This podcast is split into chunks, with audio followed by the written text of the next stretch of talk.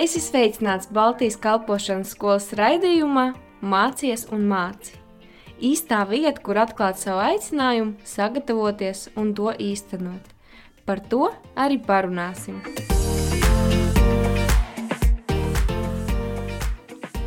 Esiet sveicināti, darbie radioklausītāji! Jūs klausāties raidījumu Mācies un māci, ar jums kopā Līva Gailīte. Šodien jums būs iespēja iepazīt vienu no Baltijas kalpošanas skolas studentēm, Santu Gailīti. Sveika, Santa! Sveika, Līva! Lai mūsu klausītāji varētu tevi labāk iepazīt, pastāst lūdzu mazliet par sevi. Tā, nu mans vārds ir uh, Santa, man ir uh, 27 gadi nu jau. Uh, es nāku no Rīgas, tur arī esmu pavadījusi visu savu dzīvi.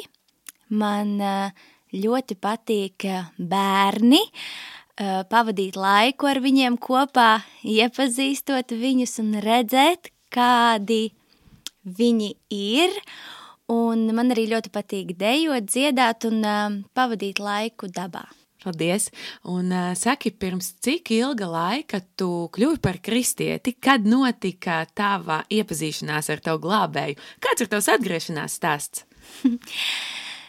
nu, ja tā godīgi es varētu teikt, ka tas aizsākās pirms uh, diviem gadiem, kad es biju nonākusi, varētu teikt, savas uh, dzīves uh, zemākajā punktā. Tas bija tāds lūzuma punkts, kad visa mana, teiksim tā, viegliprātīgā dzīve tik, bija uzkrājusi gana daudz sāpes nodarītas citiem cilvēkiem, un šis grēka smagums bija mani nospiedis dziļos, dziļos dubļos, un tajos Jēzus mani atrada bez nosodījuma, pieņēma manus grēkus, ļāva man tos uh, nožēlot un uh, pamazām cēla mani ārā no tiem. Jā, tas notika pirms diviem gadiem, kad es iepazinu patiesu Jēzu. Brīnišķīgi ir tas, ka tu piedzīvoji šādu te pacelšanos, bet saki, Kā, kā tas notika? Kā tieši tu iepazini Jēzu? Vai tu viņu satiki kādā, vienkārši kādā dienā, vai tevi kāds iepazīstināja? Kā notika jūsu satikšanās?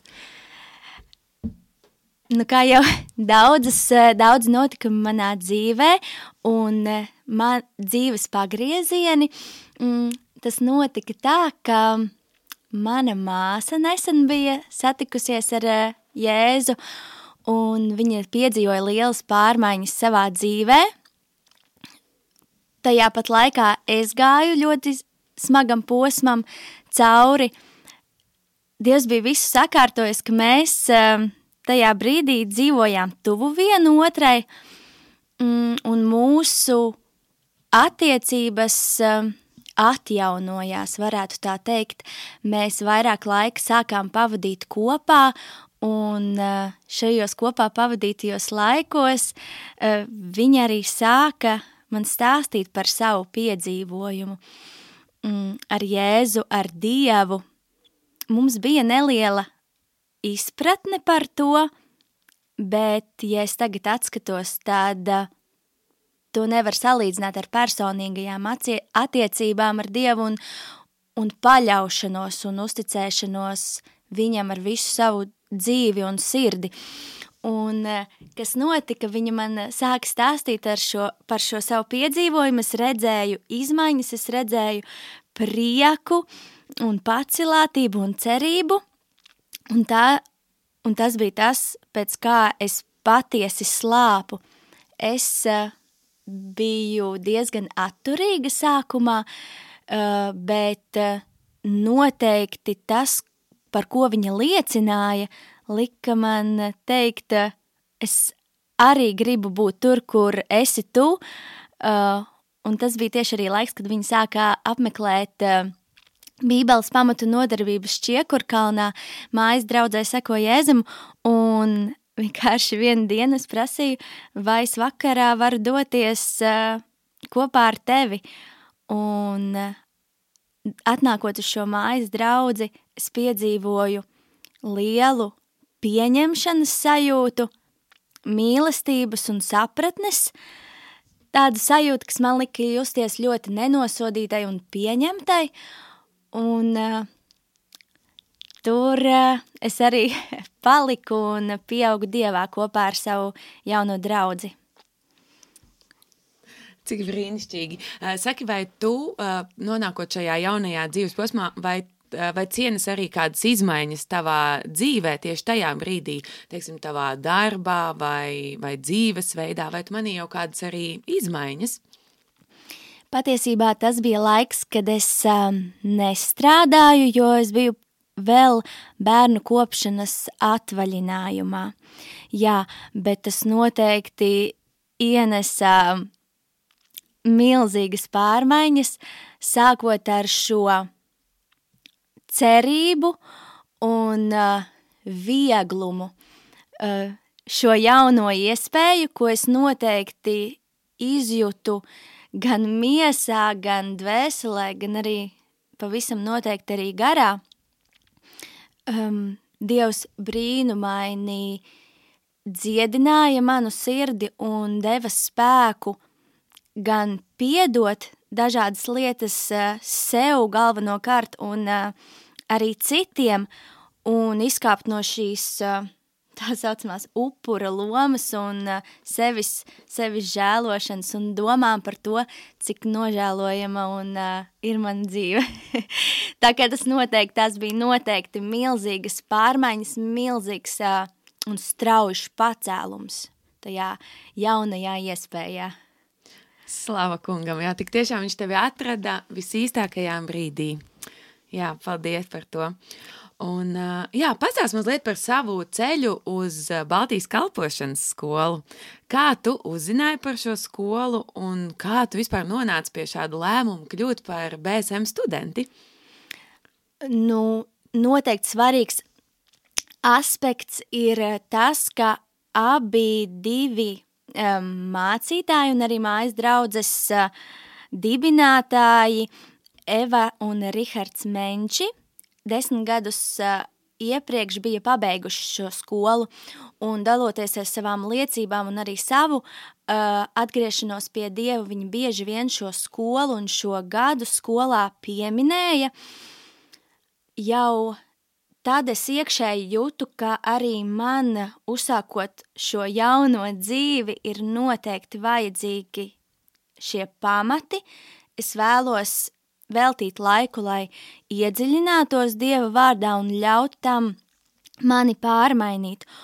Un šī doma, tāds, es varētu to arī nosaukt par sapni, ja man būtu tāda iespēja mācīties, visu laiku tika apklusināt ar to, ka man ir uh, divus gadus jauna me, maza meitiņa, un es, lai arī ar lielu, lielu palīdzību gan no ģimenes, gan no bērna tēva, nu, tomēr audzinu viņa pati, un nu, man nav iespējas doties mācīties uz šo skolu, tā es, tā es domāju, bet uh, gāja gads, un uh, dažādi apstākļi man ļāva gan atbraukt uh, uz šo skolu, gan parunāt ar tās uh, tagadējiem direktoriem, un visi mani apstākļi un ierobežojumi, kas man likās, ka neļauj man doties uz šo skolu, apstiprinājās, ka patiesībā šo šķēršļu nemaz nav, vai tie ir arī viegli atrisināmi. Uh, un Dievs arī brīnumainā kārtā tos atrisināja, un uh, gada laikā, vasarai iestājoties, es jau varēju būt pilnīgi pārliecināta un sakārtojusi visu tā, lai ar septembri varētu uzsākt mācības šeit. Paldies Dievam par to patiesi. Tik tiešām, jā. Kā jau tu minēji, tev ir meitiņa, Un uh, Amēlija, kurai nu jau ir trīs gadi, uh, kopā ar mums uh, arī ir Baltijas kalpošanas skolas uh, studente, tā varētu teikt. Uh, kā aizrit viņas ikdiena šeit? Brīnišķīgi. Es tev pavisam piekrītu. Arī viņa šeit mācās, un viņa mācās no cilvēkiem šeit apkārt, viņam, viņa veidojas viņas raksturs, un uh, es esmu patiesi pateicīga Dievam, ka arī viņa šeit var mācīties. Un kā parit viņ, uh, paiet viņas ikdiena šeit, viņai šeit tepat netālu ir brīnišķīgs bērnu dārs, kur uh, viņa pavada dienas pirmo daļu, un pēc dārziņa viņa ir šeit ar mums, viņai ir daļa arī no rīta un vakara lūkšanām, kā arī uh, sadraudzībā un dievkalpojumos viņa ir klātesoša, reizēm turpat maliņā spēlējoties, reizē kādam sēžot klēpī, viņa, es redzu, viņa patiesi izbauda šo laiku šeit, uh, nereti vienkārši kādam no studentiem ierāpjoties klēpī uh, un skraidot pa gaitaņiem un uh, smejoties un priecājoties. Jā, es domāju, ka viņas ikdiena šeit paiet ļoti priekpilni un mīlestības pilni, jā. Jā, tik tiešām Amēlija ienes daudz, daudz prieka arī visu studentu ikdienā, un es zinu, ka ik viens ir priecīgs būt kopā ar Amēliju arī šeit, bet saki, kā tu pati par to visu jūties, kā ir būt mammai un pilna laika studentei vienlaicīgi, kā tu tiec ar visu galā?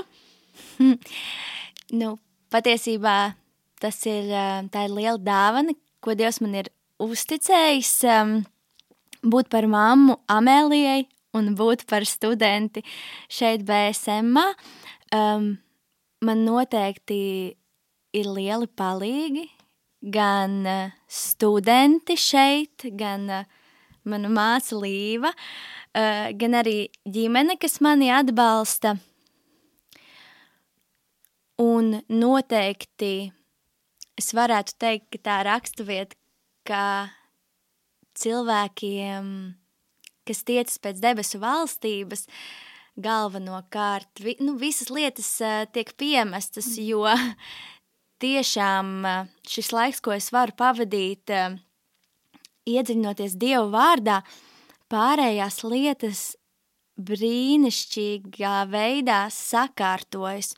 Un es nevarētu teikt, ka tas, ka es esmu mamma, uh, apgrūtina manu mācīšanos šeit, BSM. Tas pat to padara piesātinātāku un krāsaināku, un man ir papildus prieks gan to, ko es iegūstu no šīs skolas, gan tas, ko Amēlija iegūst no šīs skolas. Un man ir prieks redzēt Amēliju uzaugot šādā vidē. Eh, tik tiešām brīnišķīgs laiks ir pavadīts šeit jums abām kopā, un uh, patiesībā ir pagājis jau pirmais mācību semestris, un nesen bija arī brīvlaiks. Šeit skolā mums ir noteikti kārtība, dienas režīms, vide, kas palīdz augt un stiprināties dažādās garīgajās disciplīnās, bet uh, pastāst, kā tev gāja brīvlaikā? Kā to pavadīja un vai izdevās turpināt skolā iesākto arī ārpus šī ierastā režīma? Tev ir pilnīgi taisnība, ko tu teici par uh, to, ko mēs iegūstam šeit skolā un kā parit mūsu ikdiena. Tā ir nostiprinot šos uh, ieradumus, uh, gan vārdu lasīšanā, gan lūkšanās. Un, um, Brīvlaiks patiesi bija izaicinājums, lai pārbaudītu, vai mēs šīs garīgās disciplīnas varam arī pārnest uz uh, citiem apstākļiem un citu vidi. Um, pirmais izaicinājums, uh, kas to visu tā nedaudz sašķobīja, ka nākamajā dienā pēc izsanāk brīvlaikam sākoties, es apslimu pamatīgi, un ja, ja pirmais uh, mācību pusgads pagāja tādā tiešām svētā gara spēkā un, uh, un ar pilnu jaudu, tad eh, pirmajā nedēļā es, mana miesa un arī gars bija pārsteigts, eh, kā tas viss tik pēkšņi mainījās. Es esmu pārliecināta un arī tajā brīdī izjūtu, ka Dievs ir ar mani arī šādos apstākļos un situācijās, kad uh, es esmu vāja. Bet uh, es noteikti esmu pārliecināta, ka tas nostiprināja manu manus pamatus eh, gan eh, Dievu vārdā, gan savā ticībā, ka neskatoties uz to, eh, kāda esmu es, Dievs ir nemainīgs, tas man ļāva arī paskatīties uz citiem viņu grūtajos brīžos un varbūt neteikt uzreiz saņemies, tici, lūdz, pasludini un ej, bet saprast arī to, kad ir situācijas, kad, kados mēs, kurās mēs esam vāji, un, bet Dievs nekad nav vājš, viņš vienmēr ir spēcīgs, un tādam Dievam mēs kalpojam, un tas man uh, vēl vairāk pārliecināja, ka es esmu uz pareizā ceļa, un tas nav atkarīgs no tā, kāda esmu es, bet kāds ir viņš. Es uh, izbaudīju šo laiku, kas man tika dots uh, ģimenē, lai stiprinātu attiecības ar uh, radiniekiem un, un strādātu pie šīm attiecībām, jo mm, ir, ir savi izaicinājumi. Esot uh, ģimenē un strauji mainoties, es teiktu, manai, manam raksturam un uh, izpratnei par, par Dievu, uh, noteikti ir arī savi izaicinājumi, bet es uh, ticu, ka ja mēs to apklājam ar mīlestību un, un mīlestība ir mūsu galvenais, galvenā vadlīnija, tad, tad beigās visas lietas tiek vērstas par labu un mēs izējām uzvarā kopā ar Kristu. Un atgriežoties skolā, es noteikti varu teikt, ka es cauri brīvlaikam izgāju uzvarā. Es esmu ļoti priecīga šeit atgriezties. Es esmu priecīga par to, ka otrs pusgads ir garāks par pirmo, mm -hmm. un ka vēl daudz kas ir priekšā, un galu galā visa dzīve ir priekšā. Un arī ar to nekas nebeidzas. Amen. Tik tiešām liels prieks redzēt tevi tik uh, starojošu, prieka un spēka pilnu atpakaļ skolā, gatava turpināt mācības. Um, jā, vēl es vēlētos tev lūgt uh, kādu ieteikumu topošajiem Baltijas kalpošanas skolas studentiem, tiem, kas varbūt apsver domu mācīties šeit, iespējams šobrīd saskaras ar kādiem jautājumiem vai šaubām. Ko tu viņiem varētu ieteikt kā tādu iedrošinājumu? Hmm. Noteikti jautāt, ja ir jautājumi, noteikti jautāt, meklēt uh, cilvēkus sev zināmos, kas uh, šai pieredzē ir uh, gājuši cauri. Noteikti runāt arī par savām šaubām. Iespējams, atbraukt ciemos uz kādu otrdienas vai ceturtdienas dievkalpojumu, es biju pārsteigta, cik cilvēki šeit ir atvērti un, eh, un atbild uz visiem taviem jautājumiem un galu galā uzticēties tam, ka Dievam ir īstais laiks. Un, eh, ja nesanāks šogad atbraukt uz skolu, tad varbūt, nu, es ar to gribu teikt, ka nekas nav nokavēts. Jo pirmajā gadā es domāju, ka man vajadzēja būt šeit pagājuš, pagājušajā gadā, bet uh, šogad es zinu, ka es esmu īstajā laikā, Dieva noliktajā laikā šeit, un, un katram klausītājam arī, kurš domā par mācībām šeit, tas būs īstais laiks, un neko nevar nokavēt. Jā, tik tiešām nokavēt neko nav iespējams, jo dievam visām lietām ir paredzēts savs laiks, un redzu, ka arī šis laiks ir īstais priekš tevis šeit. Saka, lūdzu, vai mācoties šeit Baltijas kalpošanas skolā, tu esi ieraudzījis arī sevi jau kādā kalpošanā vai kādā iespējā dot tālāk to, ko tu esi saņēmusi šeit? Pavisam noteikti. Dievs mums ir devis tādas sirdis, un arī mēs mācāmies no Jēzus, ka mūsu sirdīm ir jābūt eh, kalpa sirdīm. Un Dievs dabīgi arī rada mūsos to vēlmi kalpot cits citam, un varbūt man nevisai patīk tas eh, vārds eh, latviski kalpot, bet būt, būt līdzās un atbalstīt, noteikti jāpiemina tas, ka Dievs man ir ielicis lielu mīlestību pret bērniem, un vēlēšanos saprast viņus, uzklausīt viņus, un man dabīgi ir vēlme viņos ieklausīties. Tas, ko es domāju, ka Dievs manī maina, ir, ka Viņš savu vārdu māca man tā, lai to pārdomājot, es varu nodot to bērniem saprotamā valodā. To es varu arī mm, praktizēt savā, uz savu meitiņu, ar savu meitiņu, jo viņa man uzdod ļoti teoloģisks jautājums. um, un uh, kas, ko es nezināju, kas ir kalpošana, bet ko man ir bijusi iespēja arī pamēģināt, ir um, tulkot kādus no pasniedzējiem, kas runā angļu valodā.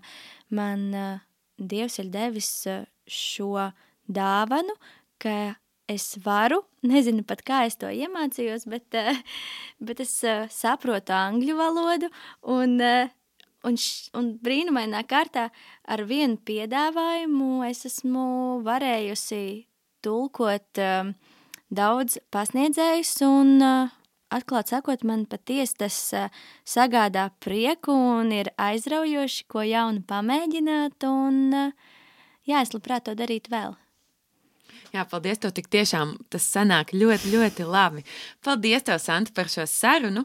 Uh, nobeigumā es vēl vēlētos lūgt tev kādu novēlējumu mūsu klausītājiem. Es uh, novēlu ikvienam redzēt uh, dieva labo sirdi un kā viņš darbojas ikviena dzīvē, redzēt viņa brīnumu darbus, uh, savās un arī citu dzīvēs, jo tas dod uh, lielu prieku, tas dod lielu spēku, tas dod uh, cerību, un uh, ja mēs piepildām savu dzīvi ar tādiem notikumiem un piedzīvojumiem, tad es ticu, ka mēs patiesi varam būt par gaismu šai pasaulē. Amen! Paldies, Santa, tev par šo sarunu. Paldies arī jums, dārgie klausītāji, ka klausījāties raidījumu Mācies un māci. Jums šodien bija iespēja iepazīties ar mūsu studenti Santu. Tiksimies atkal nākošais nedēļa. Esiet svētīti! Tu klausījies Baltijas kalpošanas skolas raidījumā Mācies un māci. Dieva gudrībā un viņa vadībā tevai dzīvei ir nozīme.